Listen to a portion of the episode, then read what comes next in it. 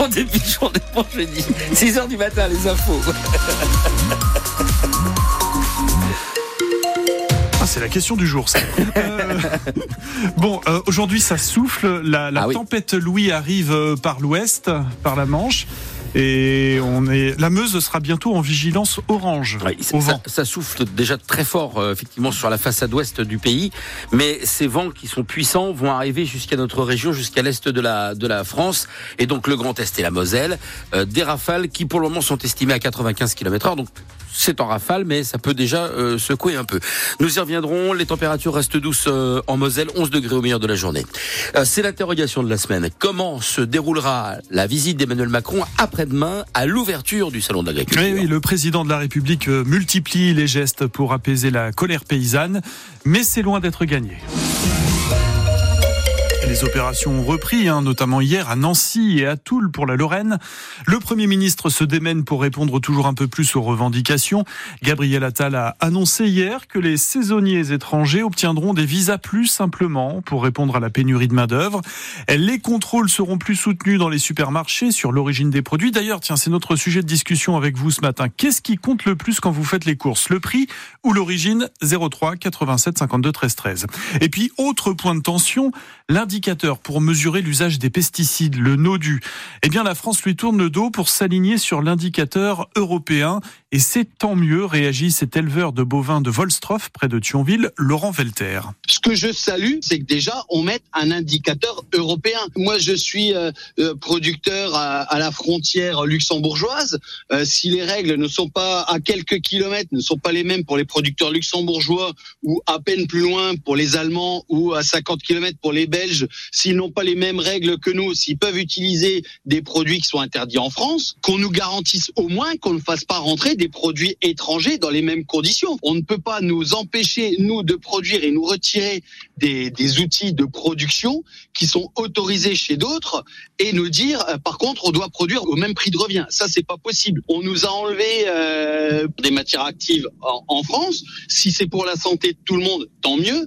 Mais si c'est la France, si c'est les agriculteurs français qui étaient les seuls euh, responsables euh, de la pollution de l'air et des problèmes de santé publique euh, alimentaire sur la planète, ça fait longtemps que ça se saurait. C'était Laurent Velter, un éleveur de bovins à Volstroff, près de Thionville. Et toujours selon le Premier ministre, quasiment toutes les aides de la PAC, la politique euh, agricole commune, ont été versées.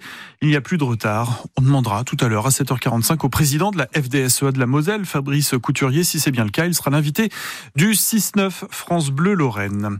Les retards à la SNCF ne sont pas que sur les quais, mais aussi dans les livraisons de trains. Les frontaliers attendent les 16 rames supplémentaires promises pour augmenter la capacité sur la ligne Metz-Thionville-Luxembourg.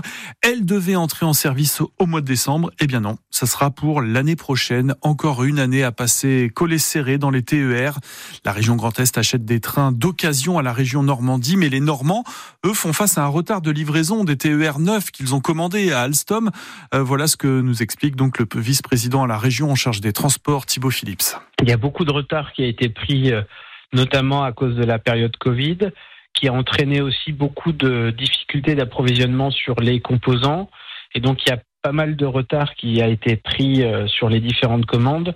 Et en plus, il y a beaucoup de commandes qui sont en ce moment euh, passées hein, par les différentes régions, mais aussi par euh, la SNCF, hein, puisqu'il y a les nouveaux TGV, par exemple, là, qui ont été commandés. Et donc, forcément, ben, ça impacte toute la chaîne. Donc, c'est vrai que malheureusement, nous, on pensait pouvoir disposer de ces rames là sur l'année 2024 et pouvoir augmenter le cadencement euh, et l'offre euh, disponible sur le sillon lorrain. Et finalement, on est obligé d'attendre l'année 2025 pour pouvoir avoir ces rames de la région Normandie. Thibaut Phillips, vice-président à la région Grand Est en charge des transports. Et puis tiens, comme dans les avions, la SNCF limite désormais le nombre et la taille des bagages dans les TGV Inouï et dans ses trains intercités. On l'a appris hier sur son site internet. Maintenant, c'est deux valises autorisées de 90 cm de haut et un bagage à main maximum par voyageur. Des supporters étaient présents hier matin à l'entraînement du FC Metz. Voilà, même en pleine crise, les Grenats ont la chance de compter sur des fans fidèles. Pourtant, l'avant-dernière place au classement de la Ligue 1 pèse lourd sur le moral. Demain soir, les Messins recevront Lyon pour tenter d'enrayer la série de 8 défaites sur les 9 derniers matchs. Ça se jouera devant un stade Saint-Symphorien quasiment complet. Ça fait 60 ans que j'y vais. Il n'y a pas que des hauts, il y a des bas aussi. Bon, puis c'est fait partie du foot. Hein. Mais bon, on est un peu déçu quand même des résultats et puis de la manière de jouer du FC Là, cette saison, c'est une des pires que j'ai que je vois, honnêtement. Un peu aigri par, par ce qu'on voit et puis surtout par la série à la con qu'on est en train de vivre, qui est presque historique, hein, en espérant que ça s'aggrave pas à vendredi. Quoi. Vous avez du coup avec un petit peu l'appréhension, un peu de. Ah bah je pense la boule au ventre, hein. parce que là, si on le perd celui-là, on va se dire, bah, si on perd le prochain, c'est fini. Puis au bout d'un moment, on va se rendre compte que que ça sera fini, quoi.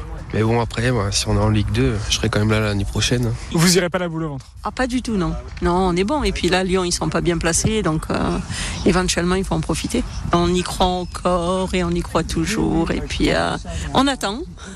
donc vivement que ça arrive, mais euh, on, on, est bon, on est bon. On a Mathieu, on y croit. il y a Mathieu qui porte l'équipe, donc. La défaite est interdite. Reportage signé Tristan Barrault avec des supporters du FC Metz hier à l'entraînement à Frescati.